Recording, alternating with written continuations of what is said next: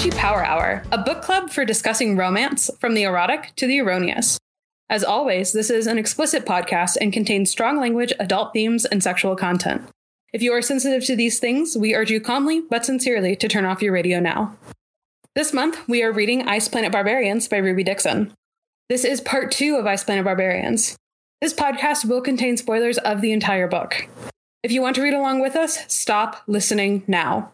It's okay. We'll wait for you to come back. This is our concluding episode of Ice Planet Barbarians. If you haven't, please go listen to part one. Yes, we'll wait again. This book contains themes of alien abduction, death, rape, threat of slavery, and pregnancy loss. You have been warned. I'm your producer, Ashlyn. I'm one of your hosts, Sydney. And I'm the other one, Lauren. Now get ready to get raunchy. Sydney, I have to ask you I'm scared. What?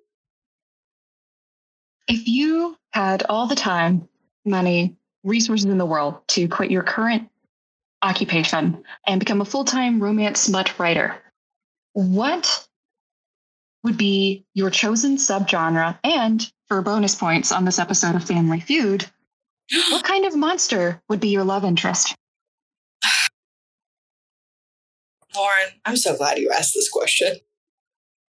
It's like you know me better than anyone else in this entire world. It's like maybe I resonate for you. Sorry, guys, we gotta cut this episode short. Lauren and I have to go have a conversation real quick. And censor noise here. but I'm bum bum. Okay, we're back.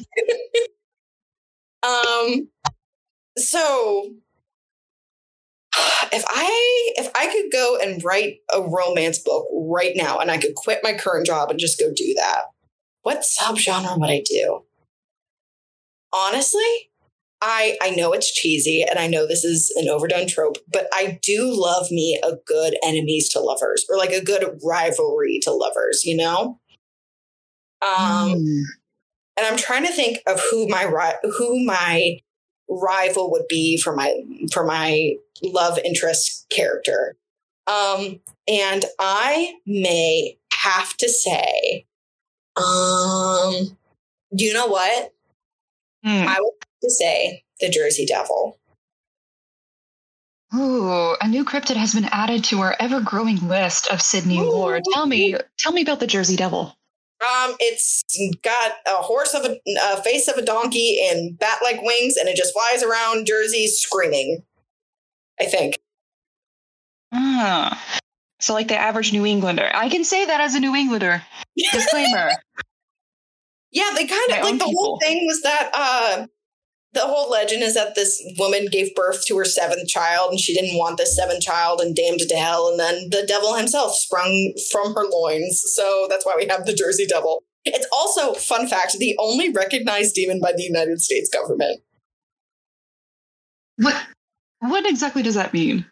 I have no fucking idea, but I love it.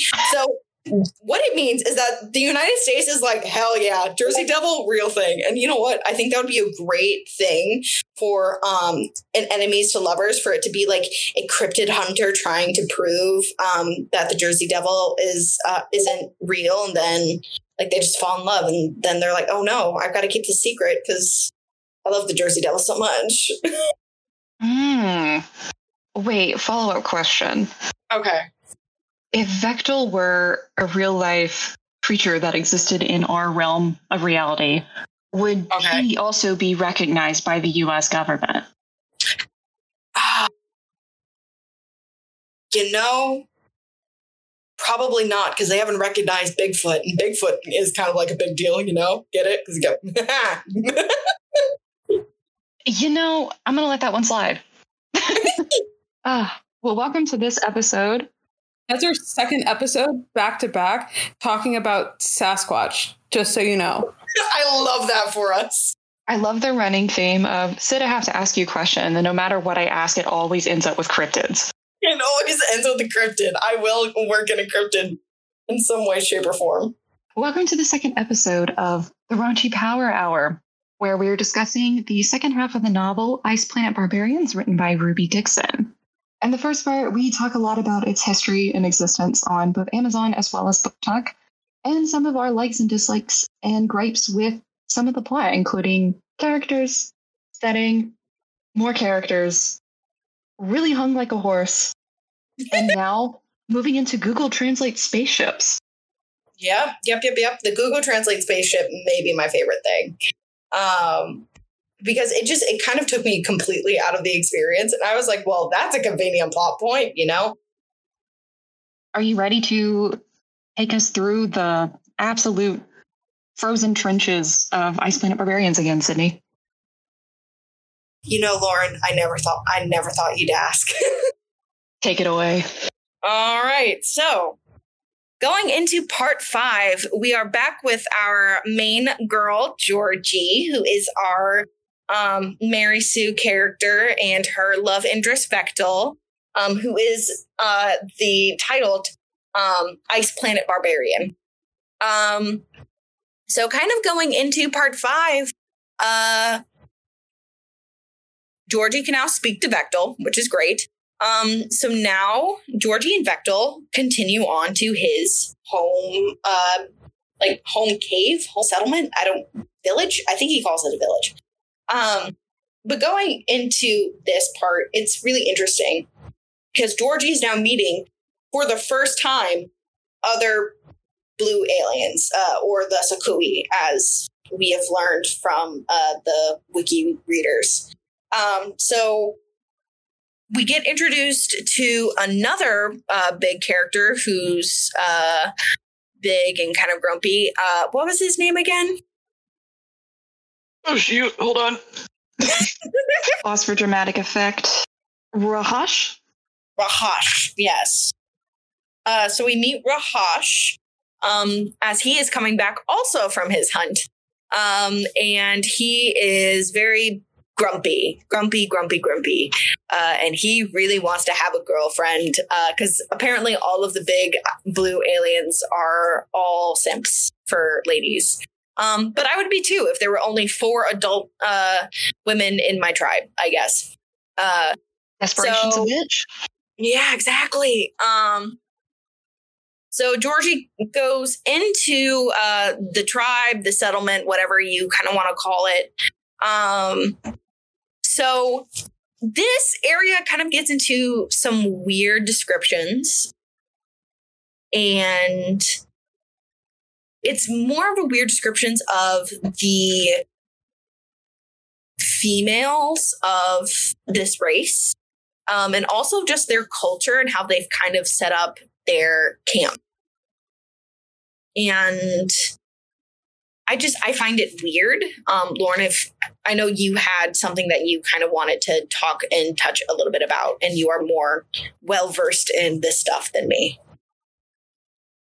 Absolutely, yeah. I think as first and foremost, a brief disclaimer before we dive into more of a sobering topic um, and a not so sobering novel.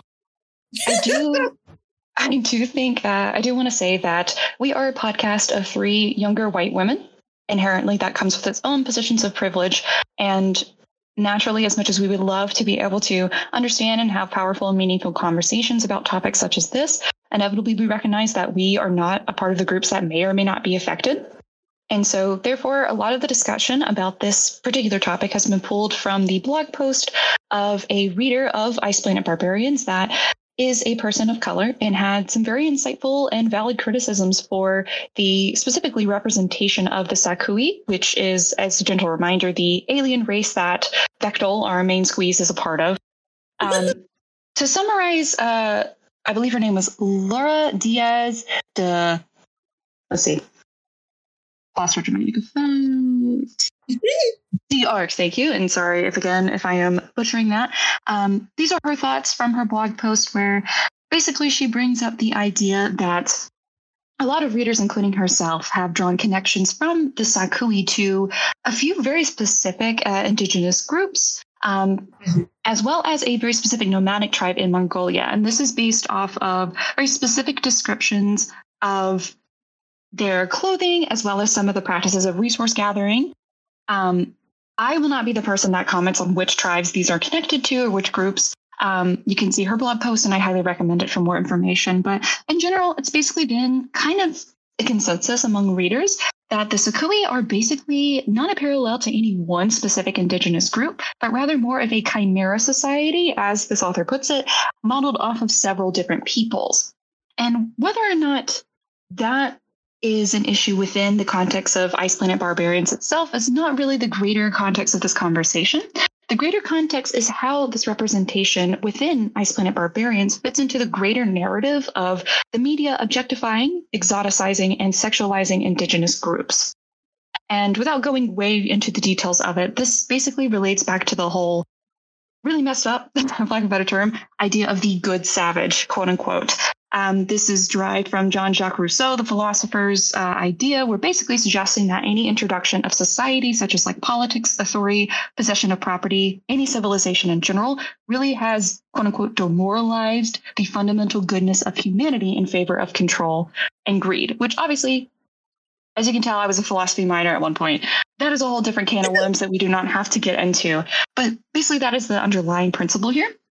And since then, that has led to this basically fetish can never say that word? Fetishization of potentially indigenous or groups that are people of color in mass media basically with infantilization and basically pointing at folks that may not be a part of what we see as like you know high technology society with like politics and you know oligarchy structures to be you know desirable and sexualized in this context. And basically to put a bow on this whole you know conversation here.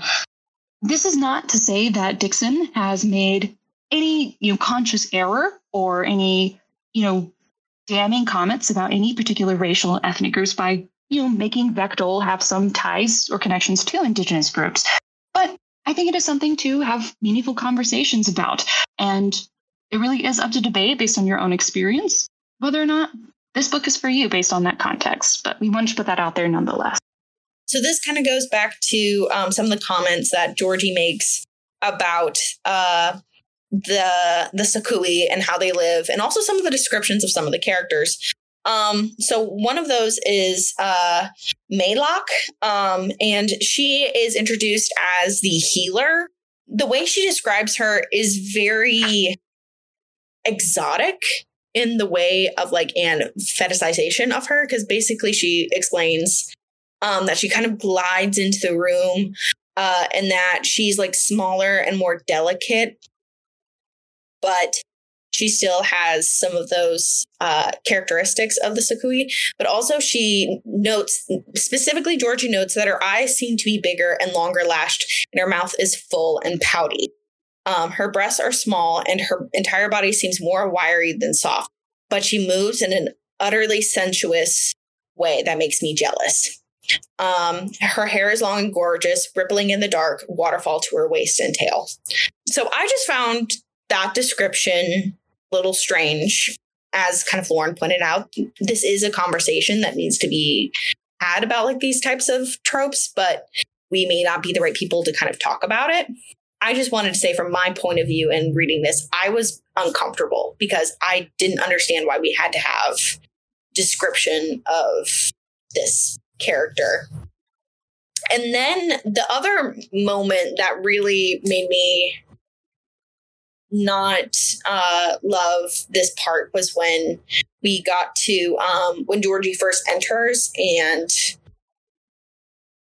also basically all the sa-khui uh, are surrounding Georgie and being like, "What is that?" Because they've never seen a human before. Uh, and some little kid uh, basically yells out, uh, mother, why is its face so ugly? Um, which I thought is it's a it's a humorous moment. Um, but then Georgie speaks, and this is in her mind. She says, "To I giggle to think that these weird people think I'm ugly. They're the ones with horns and tails and glowing eyes and a downy suede over their bodies.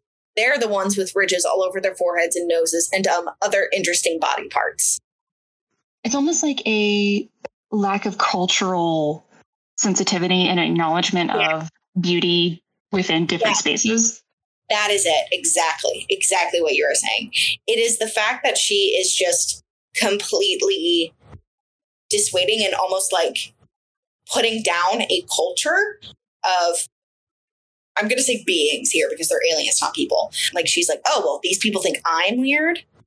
well, at least I'm not the one with like horns and all of this and stuff. Hmm. Absolutely. I think within the whole realm of sci fi and fantasy in general, I think there are a lot of times when things or, or certain content around maybe like, lack of better term, like fantasy worlds or races can often draw some really less than ideal parallels to marginalized groups, sort of in reality. However, again, it is not our place to comment on which groups may possibly be affected, if any at all, nor is it our place to reiterate or say anything about how Ruby Dixon may be contributing to this overall issue. This is just something that folks have noticed, and I think it is worth commenting on instead of sweeping things like this under the rug. And please feel free to, if you learn any additional information or have any insights for us beyond what we've already discussed, please feel free to correct, add, and converse please, I, I would love to have more conversations like this and learn more. Um, but kind of continuing on. So now, so we're still in part five. Um, this all happens in part five. Uh, so Georgie gets healed by Maylak. Well, she, Maylak tries to heal her, but basically because she doesn't have a khui, she can't really do it. Um, and Georgie is hanging out in Vektal's room, and Vektal basically gathers a bunch of hunters really quick. Um, and it's like, we need a rescue party. And all of the guys are horny on main. Um, they all want to get a girlfriend. Uh, they are obviously all wanting to boink um, a human because uh, they're just like, "Hey, Vektal's got a got a girl. We want one too." Um, so all of the single men, all the single men, uh, they they all uh, kind of want to go on this trip. And so Vektal's like, cool, we just need a rescue party. And then Vektal goes back to his cave. And then Georgie and him wrestle. Ah, uh, yes, my favorite daytime activity. Oh, yes. Oh, Lauren. you know me. WWE, let's go. Rhea Ripley, please call me.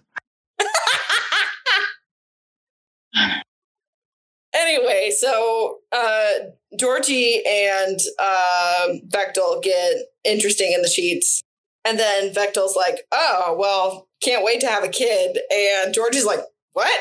So this is when Georgie learns that a khui only resonates when uh, it's a viable mate uh, kind of thing. And so Georgie's like, wait, am I pregnant? Oh God, no, I'm never late. And then she thought, and she goes, yeah, she is in fact late. So she's probably pregnant. Um, and that's kind of where part six ends is Georgie yelling fuck and telling him that he's an asshole. Um, and then we get to part six where Georgie's like, you know what? I'm okay with being pregnant, possibly by a blue alien. It's not bad. Because he treats her very, very well and all that stuff. Um, and in part six, they go back to uh, the cargo ship, and uh, along the way, the other some of the other hunters get uh, their they also get Google translated, so then they can speak to the women, uh, and they get back to the cargo ship, but all of the ladies are very very sick.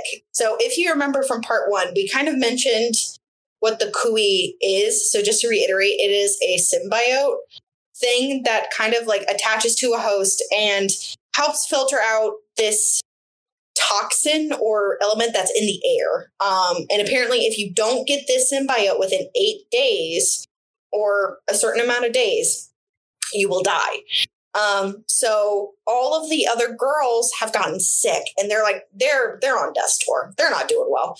Uh, Georgie is surprisingly doing fine. Like I haven't honestly, I don't remember her ex- ever experiencing anything or her being like, "I'm feeling sick." um, She's got to have something hidden in that backstory that we were deprived of, of some weird genetic immunity to all hot alien diseases. And Yeah, that has to be why she's our main character. Exactly. Um so so George so all the girls are not doing well. And then the other hunters show up. And then um to uh Georgie's dismay some of the hunters start resonating with some of the women but they don't know who because the hunters kind of keep it to themselves. Um and this is the point where where the not really will they won't they because we know they will um part because georgie holds a meeting with the other women and they have to decide on if they are going to try and stay on this planet i really don't know how they think they're going to get otherwise so like if i were in this situation i'd be like give me the bug i'm ready let's go give me the symbiote i'm ready i don't think there's any other opportunity for me uh you know, it, just give me a cardigan and I'm fine. yeah. Just give me a, you know what? Give me a little fire. Give me a little food. If I don't get the symbiote, I'll just die peacefully with a belly full, you know? Exactly.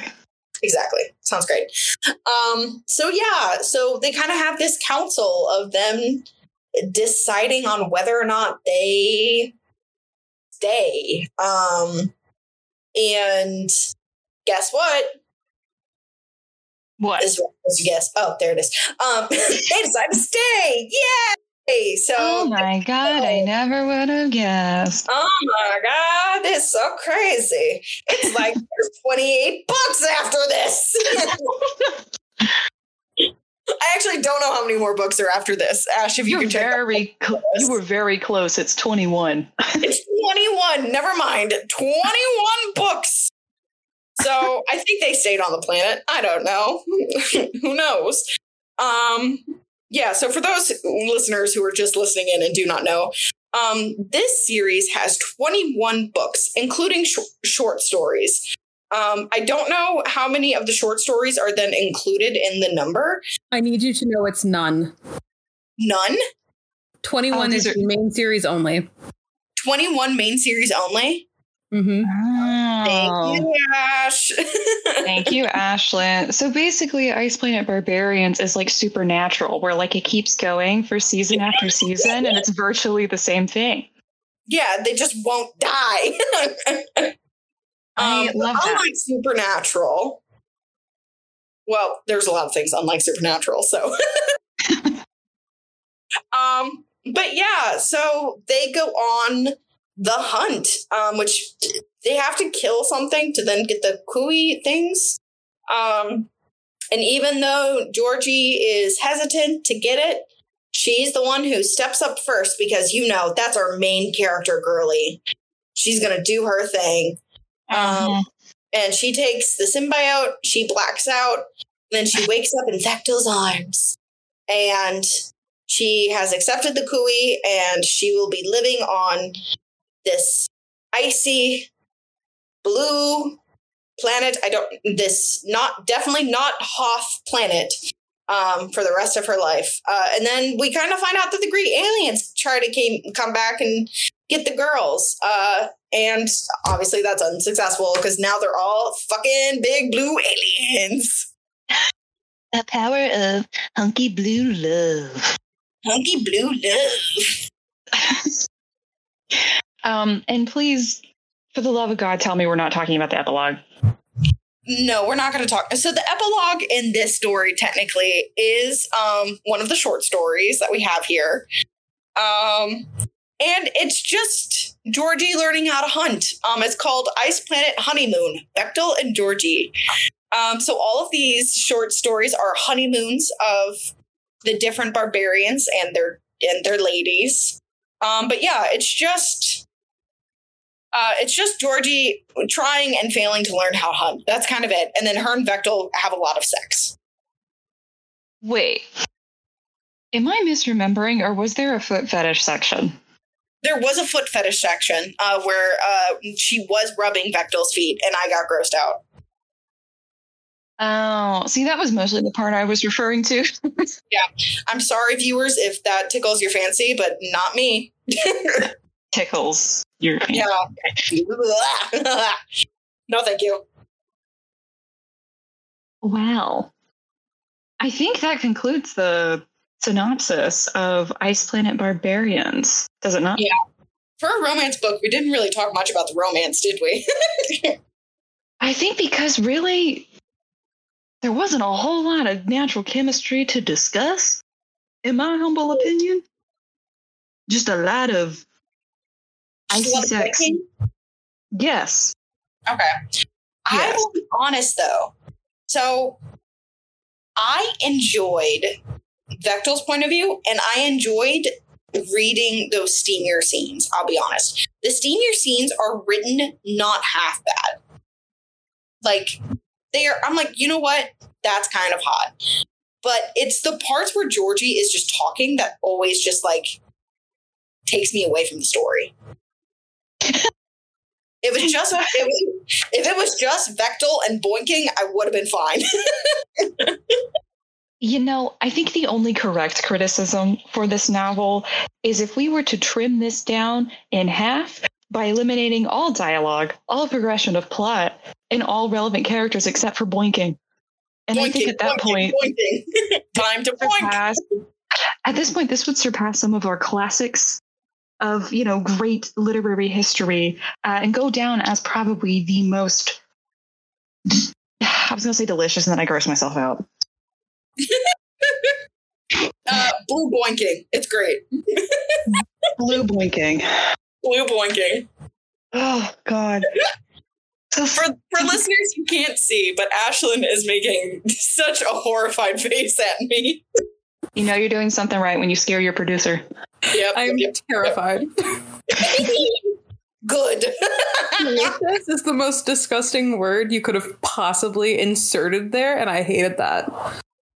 You're so welcome. Welcome to culinary class. yeah.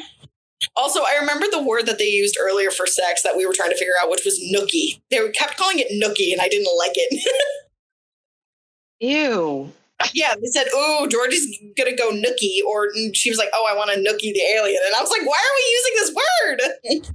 is it because is it because Ruby Dixon thinks this is how Southern people say they're having they want to have sex? Honey, I want to go have a nookin.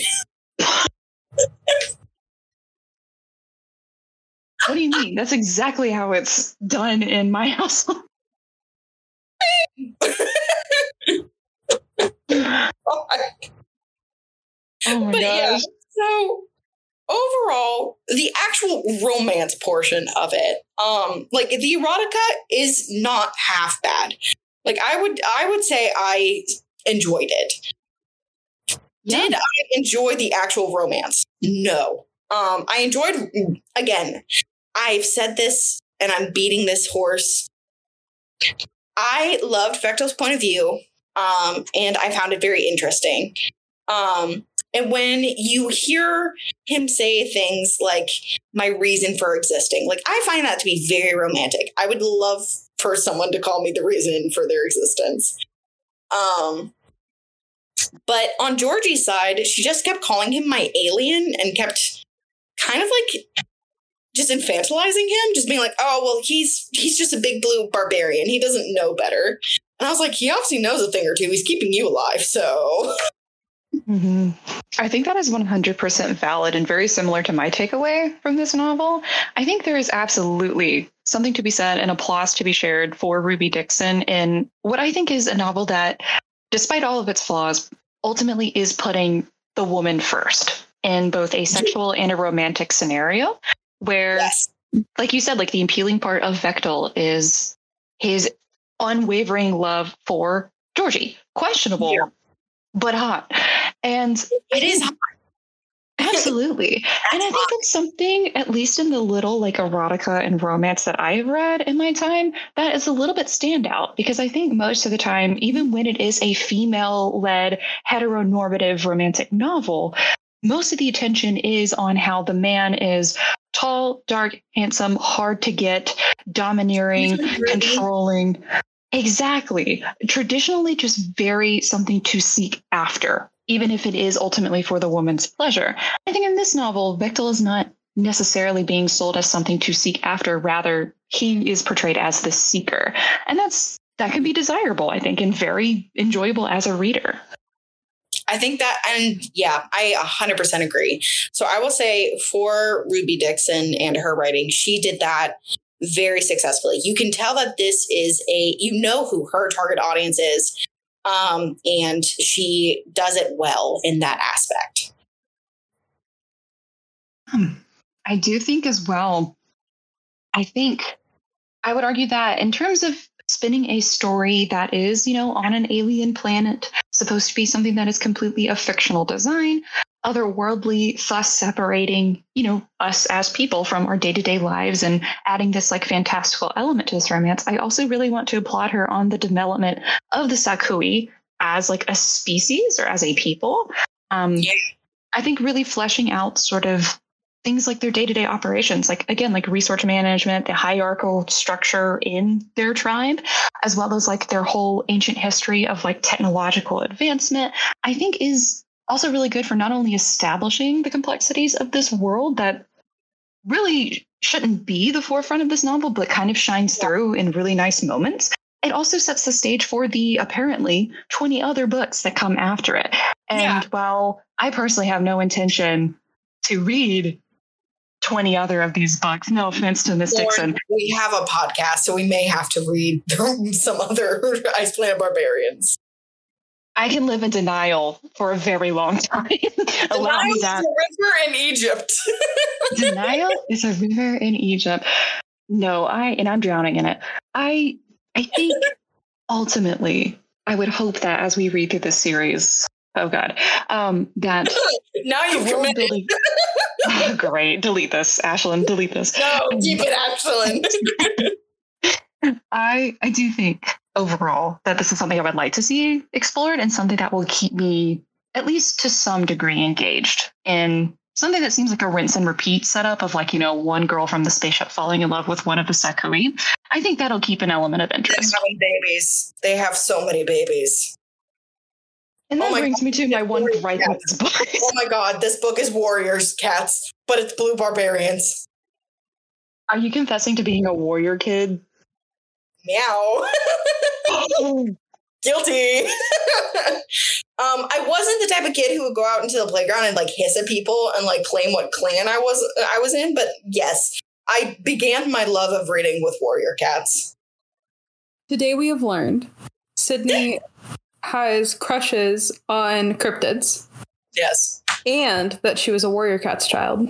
You know what? People are going to accuse me of being a furry, and I'm scared. yes, Listen, yes, they are. The evidence is here. They're all. No. no, please. I'm not, I swear. oh, man. Trust me, we have many more episodes to go in which we can explore that further. No, um, please. I don't want to. is there anything else we'd like to touch on in terms of prose of this book?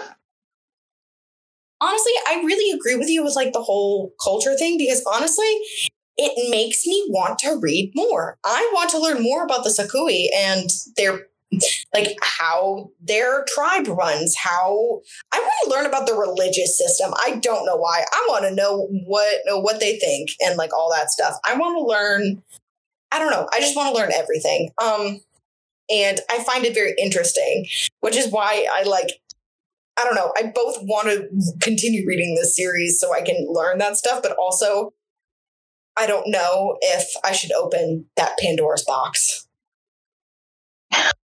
Tis the age old question, is it not? It is the question. oh my goodness. Well, we'll have to see. I do have some wonderful questions for you too, if you would be so inclined. Yeah. I'm so inclined. So, to be clear, this is our second time reading this book. Um, tragically. The first time we read it, I said, This is a Star Wars fanfic. And I would like to know if you two are of the same opinion. Do you believe that this is a Star Wars fanfic? Hmm. Lauren, yeah. let's go first. I have a strong opinion. Please go ahead. I need to formulate my thoughts. Okay. No, it is not a Star Wars fanfic specifically.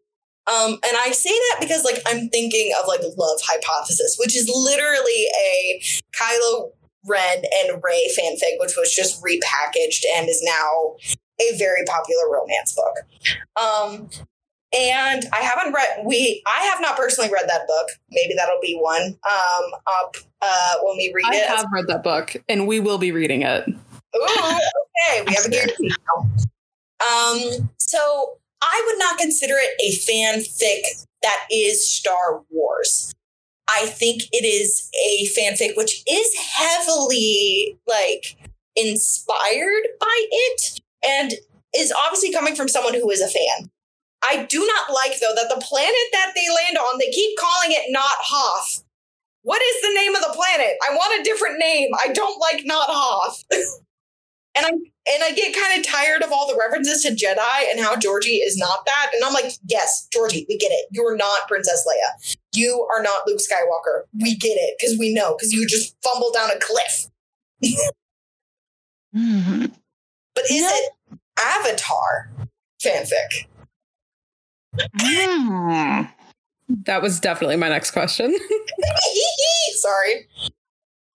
I think to address the Star Wars elephant in the room, I think To, to, to address the tauntaun in the room. Oh, yes. I think in, if you listeners were tuning into part one, where we discuss Ice Planet Barbarians, uh, Sydney brings up the fact that on Ruby Dixon's Goodreads author page, that she is a very avid self-proclaimed fan and adorer of the Star Wars universe. And while I don't necessarily think this could be draw, drawing parallels to like anything as explicit as like a Reylo fic or something that is taking inspirations from characters themselves.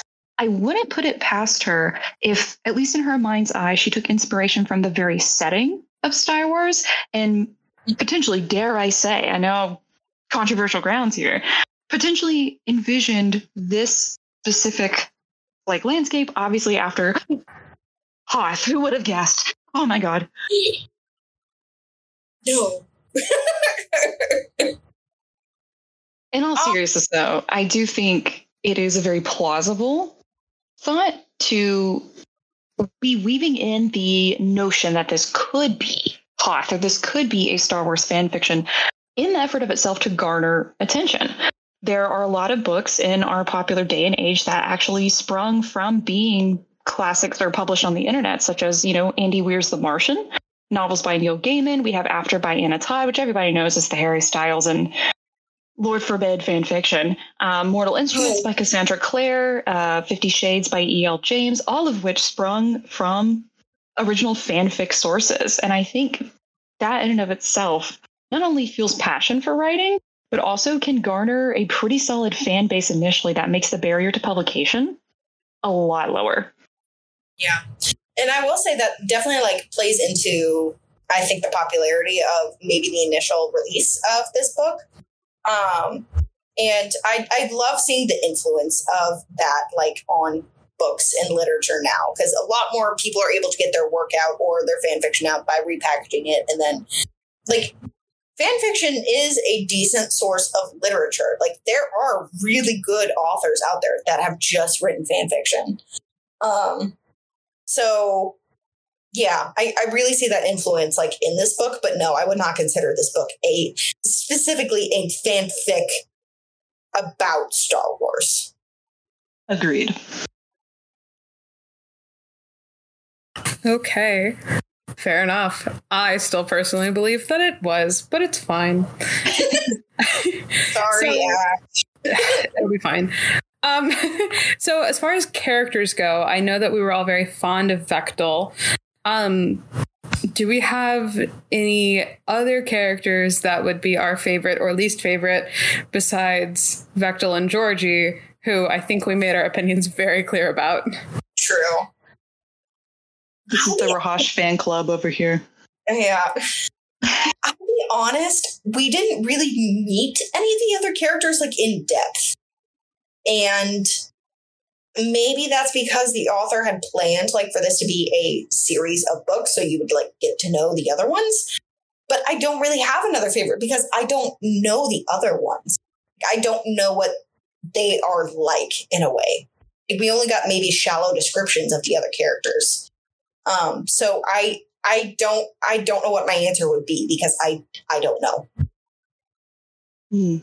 Yeah, that's an absolutely fair point. I think probably the reason why I mean I am joking mostly when I say that Raahosh is a really appealing character. I think the reason that I am able to make those jokes is because I think he did get a bigger bulk of the screen time, at least in terms of characters that like had content to add to the story mm-hmm. at large. Because like, yeah, you could say the same of the other women on the spaceship, particularly maybe Kira.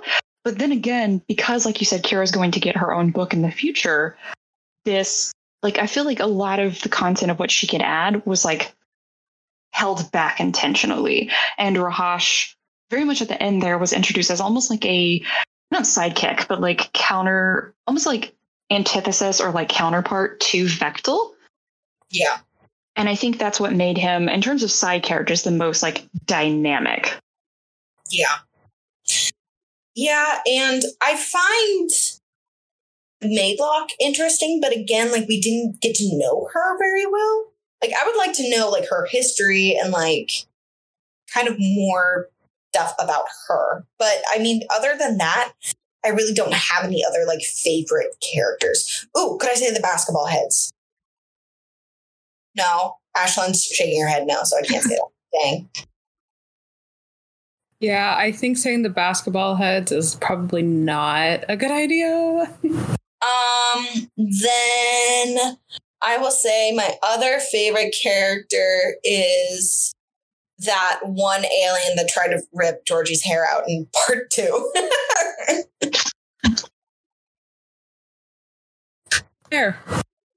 Um, okay, so before I ask you both for your rating for the book, I'd like to know if you could give the book a different title than its um, not so nuanced title that it has at the moment. What would you title it?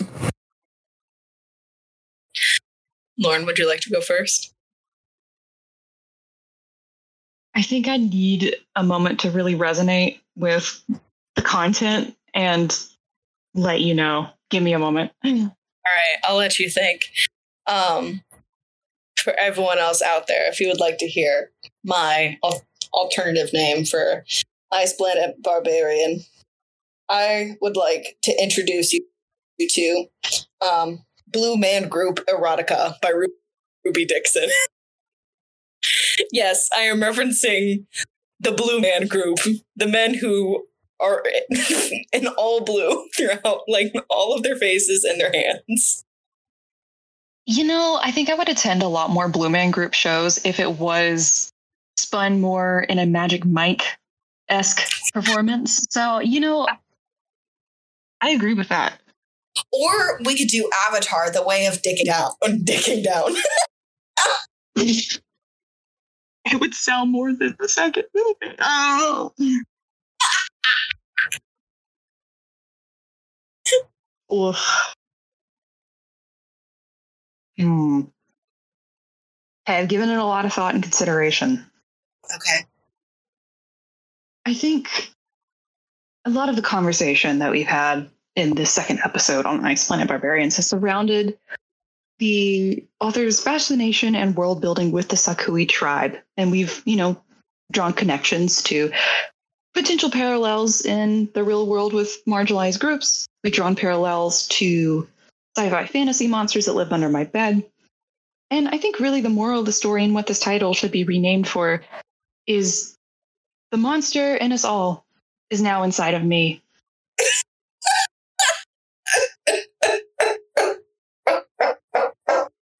I love that.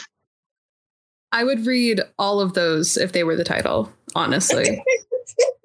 yes. Amazing.